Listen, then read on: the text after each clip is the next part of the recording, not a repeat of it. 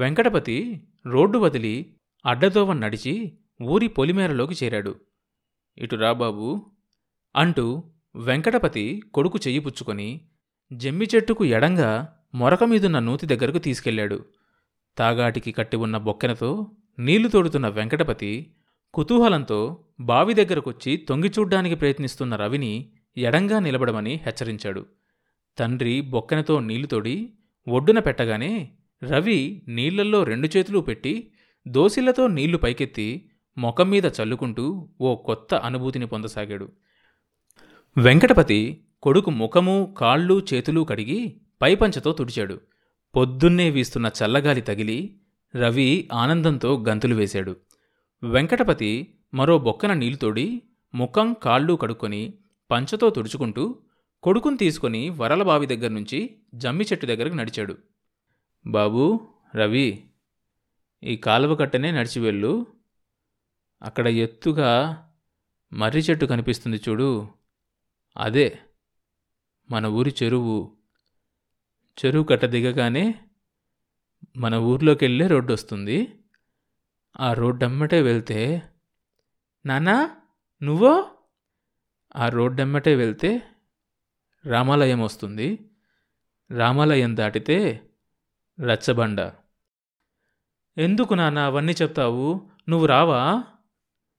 బిక్కమొహం వేసి అన్నాడు రవి. "రాను బాబు, రాలేను. ఈ ఊరితో నాకు ఏనాడు రుణం తీరిపోయింది" అన్నాడు తండ్రి. "అయితే నేను వెళ్ళను" మొండిగా అన్నాడు కొడుకు. "ఇంకెక్కడికి వెళ్తావు బాబు? నువ్వు వెళ్లాల్సింది అక్కడికే." "నీతోనే వస్తానా?" "నాతోనా? నాకు ఇల్లు లేదు, పొలం లేదు, ఊరు కూడా లేదు బాబు. నాకు ఇల్లు, పొలంతో పాటు ఊరు కూడా దూరం అయ్యాను. నీకు తాతయ్య ఉన్నాడు. తాతయ్యకు తలదాచుకోవడానికి చోటుంది. నీకోసం తాతయ్య ఎదురు చూస్తూ ఉంటాడు. వెళ్ళు బాబు, వెళ్ళు." "తాతయ్య దగ్గరకు నువ్వెందుకు రావు?" "తాతయ్యకు నేనంటే కోపం బాబు." "అమ్మంటేనే కోపం అని చెప్పావు కదా." "అవును బాబు, నేనన్నా కూడా కోపమే. తాతయ్య దగ్గరకు నేను రాలేను." "తాతయ్యకు నేనంటే కోపం లేదా?" "లేదు బాబు, లేదు. నువ్వంటే తాతయ్యకు ప్రాణం, చాలా ఇష్టం. తాతయ్య నీకోసమే వెయ్యి కళ్ళు పెట్టుకొని ఎదురుచూస్తూ ఉంటాడు. వెళ్ళు బాబు." "నాన్న." రవి తండ్రి చెయ్యి గట్టిగా పట్టుకున్నాడు. రచ్చబండ దాటగానే వీధి మలుపులో మహాలక్ష్మ చెట్టుంది. "మహాలక్ష్మ చెట్టు అంటే?" "వేప చెట్టు. ఆ వేప చెట్టుకు ఎదురుగా ఉన్న వీధిలోనే తిన్నగా వెళ్తే తాత ఇల్లు వస్తుంది. ఇప్పుడు తాత ఉండేది ఆ ఇంట్లో కాదు. ఆ ఇంటికి వెనగ్గా ఓ సందు పోతుంది. ఆ సందులో నుంచి వెళ్తే..." "ఇదంతా ఎందుకులే బాబు, అక్కడికి పోయి ఎవరినైనా అడిగు, చెప్తారు. వెళ్ళు బాబు, వెళ్ళు."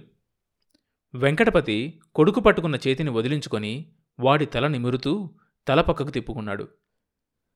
"తాతయ్య నిన్ను పెంచి పెద్దవాణ్ణి చేస్తాడు, వృద్ధిలోకి తెస్తాడు. నువ్వు తాతయ్య చెప్పినట్టు విను. తాతయ్యకు తను చెప్పినట్టు వినకపోతే కోపం వస్తుంది, తెలుసా బాబు? తాతయ్య చెప్పినట్టే వినాలి నువ్వు." వెంకటపతి కంఠం బొంగురిపోయింది. "నువ్వు అమ్మ తాతయ్య చెప్పినట్టు వినలేదా? అందుకే నా తాతయ్యకు మీరంటే కోపం." "నిజం చెప్పావు బాబు, నిజం చెప్పావు. అందుకే మా గతి ఇలా అయిపోయింది. నువ్వన్నా తాతయ్య చెప్పినట్లు నడుచుకో." వెంకటపతి కొడుకును రెండు అడుగులు ముందుకు నడిపించి తను ఆగిపోయాడు. "బాబు, ఊర్లో వాళ్ళు నిన్ను పలకరించి ఎక్కడికి వెళ్తావని, ఎవరబ్బాయివని అడుగుతారు. అడిగితే ఏం చెప్పాలో తెలుసా?" "ఎందుకు అడుగుతారు? అడిగితే నేనెందుకు చెప్పాలి?" "కాదు బాబు, అడుగుతారు. అడిగితే మనం మర్యాదగా సమాధానం చెప్పాలి." "ఎందుకు? నేనెవరైంది వాళ్ళకెందుకు చెప్పాలి? మన బజార్లో ఎప్పుడూ ఎవరు అట్లా అడగలేదేం?" "అది బస్తీ. బస్తీలో ఎవరు పట్టించుకోరు. కానీ ఇది పల్లెటూరు. ఇక్కడ కొత్త వాళ్ళు ఎవరు ఊర్లోకి వచ్చినా అడుగుతారు. మనం మర్యాదగా చెప్పాలి. ఏం చెప్తావు బాబు ఎవరబ్బాయివని అడిగితే?" "వరుదిని కొడుకునని చెప్తా." "వద్దు బాబు, వద్దు." వెంకటపతి గుండెలదిమి పట్టుకున్నాడు. వెంకటపతి కొడుకునని చెప్పేదా? వద్దు రవి, రవి వద్దు. తండ్రి హృదయం రగిలిపోయింది. మరి ఇంకా ఎట్లా చెప్పాలి? సాంబయ్య గారి మనవణ్ణి అని చెప్పు బాబు. చెరువు కట్ట మీద వస్తున్న మట్టి బల్లను చూసి వెంకటపతి తొందరపడ్డాడు. ఊర్లో వాళ్ళు ఎవ్వరూ చూడకుండా దాటిపోవాలన్న ఆదుర్దాలో కటువుగా అన్నాడు, బాబు ఇక వెళ్ళు, నే పోతున్నా. తాతయ్య చెప్పినట్లు విను. తాతయ్య భూమినే నమ్మిన మనిషి, నువ్వు తాతయ్యని నమ్ముకో. సాంబయ్య గారి మనవడినని చెప్పుకో. వెంకటపతి గిర్రున వెనక్కి తిరిగి పెద్ద పెద్ద అంగలు నాలుగు వేసి ఆగిపోయాడు. కాళ్ళు ముందుకు సాగటం లేదు, ముందు తోవ కనిపించడం లేదు. కళ్ళ మీద నీటి పొరలు కమ్మాయి. ఆకాశం, భూమి అంతా జలమయంగా కనిపించింది. రవి వెనక నుంచి పరిగెత్తుకొస్తాడని, తనను పెనవేసుకుని వెక్కి వెక్కి ఏడుస్తాడని ఊహించాడు. అతనిలోని ప్రతి అణువు ఆశించింది. క్షణాలు, నిమిషాలు దొర్లిపోయినాయి. చంపుకున్న మమతా మమకారాలు వెంకటపతి హృదయంలో తిరిగి లేచి నిల్చున్నాయి. గిర్రున వెనక్కి తిరిగి చూశాడు. కాలవగట్టున చెంగు చెంగున పరుగులు తీస్తున్న రవి కనిపించాడు. అప్పటికే చెరువు దగ్గరగా వెళ్లిన రవి, తనకు దూరమైన కొడుకు ఇంకా చిన్నవాడుగా కనిపించాడు వెంకటపతికి. వెంకటపతి గుండె బద్దలైంది. తన కొడుకు రవి, తనలో భాగమైన రవి తనకేసి కన్నెత్తైనా చూడకుండా వెళ్ళిపోతున్నాడు. ఎంతటి పాపిష్టి జన్మ తనది! వాడు తనకేమీ కానట్టు నిర్విచారంగా వెళ్ళిపోతున్నాడు. తన బిడ్డకే తనంటే ప్రేమలేదా? ఇక తను కావాలని కోరుకున్న వాళ్ళెవరున్నారు? అవును, తనకెవరున్నారు? తనకెవ్వరూ లేరు. తను ఎవ్వరికీ ఏమీ కాడు. తన జన్మ వృధా. ఇంకా దేన్ని చూసుకొని ఎవరికోసం తను బతకాలి? రవికి తనంటే ఎంతో అనుబంధం ఉందనుకున్నాడు. వాడి కళ్ళల్లో, వాడి మనసులో అజ్ఞాతంగా తనే ఉన్నాడనుకున్నాడు. కానీ అదంతా వట్టి భ్రమ. అది తన భ్రమే. అన్నీ ఎండమావులు. పొలం వెళ్తున్న తల్లిని చూసి పలుపులాక్కుంటూ అంబా అని చావిట్లో అలమటించే లేగదూడ గుర్తొచ్చి వెంకటపతి ఖిన్నుడైపోయాడు. తండ్రి గుండెల్లో నిప్పులు వెదజల్లి దూరంగా, కాలువగట్టు మీద దూరంగా, దూరదూరంగా పోతున్నాడు వెంకటపతి కొడుకు రవి. వాడు తన కొడుకు, కానీ వాడికి తండ్రి అంటే?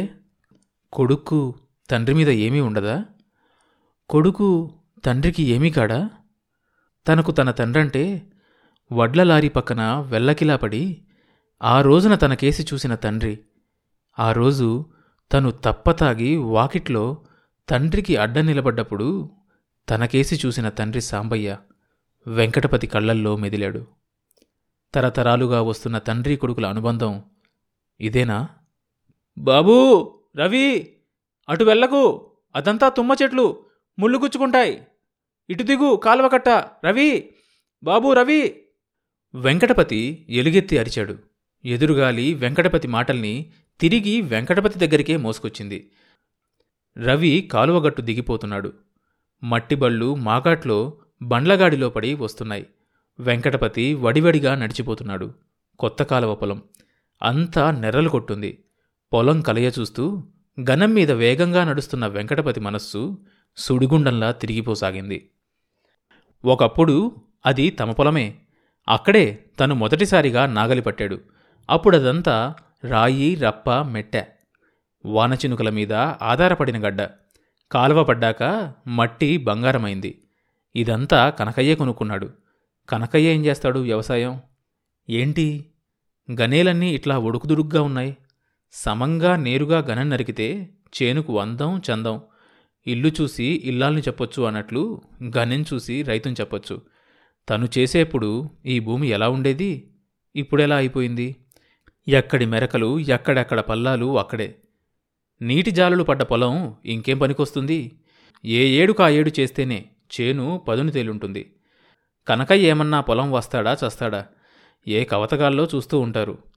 తల్లి చేతుల్లో పెరిగిన బిడ్డదారి వేరు, భూమి అంతే. అరేదే, ఈ మొక్కలు చేలో పెరిగితే ఇక ఈ భూమి ఎందుకు పనికొస్తుంది? దీని వేళ్ళు ఎంత లోతుకు తంతాయి, ఇది భూసారమంతా గుంజేస్తుంది. వెంకటపతి గనం మీద నుంచి చేలోకి దిగి వంగాడు.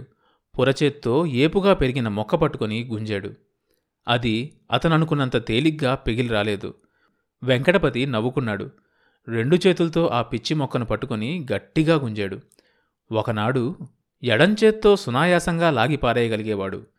ఆ పిచ్చి మొక్క ఈరోజు ఎంత గుంజినా పిగిలి రావట్లేదు. తన పని అయిపోయింది. తన కండలు బిగువు తప్పాయి, నరాలు పట్టు తప్పాయి, గుండెదిటువు లేదు, మనోనిబ్బరం అంతకంటే లేదు. తను సాంబయ్య కొడుకు వెంకటపతి కాదు, వరూధిని మొగుడు వెంకటపతి. తను భూమికి ద్రోహం చేశాడు. ఆ భూమి ఇక తన మాట వినదు. ఆ గడ్డమీద ఇక తనకు మనుగడలేదు. ఆ గడ్డమీద ఆ మట్టిని నమ్ముకొని బతికేవాళ్ల ముఖాలు ఇక తను చూడలేడు. తను మట్టిలో కలిసిపోవడం కంటే గత్యంతరం లేదు. ఎలుకల మందు ఎండ్రిన్ ఒక్క గుక్కెడు చాలు. రామచంద్రయ్య ఎరువుతో పాటు ఎండ్రిన్ కూడా అమ్ముతాడు. మళ్ళీ తనకు భూమి దొరకదు, కానీ ఎండ్రిన్ దొరుకుతుంది. తను మరో జన్మ ఎత్తితే ఈ గడ్డ మీదే.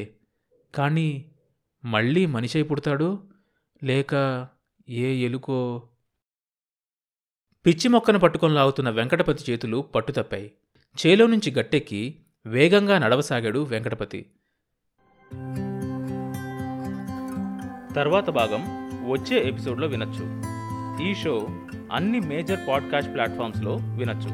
కొత్త ఎపిసోడ్ రిలీజ్ అయినప్పుడు మీకు తెలియడం కోసం సబ్స్క్రైబ్ చేసుకొని నోటిఫికేషన్ టర్న్ ఆన్ చేసుకోండి.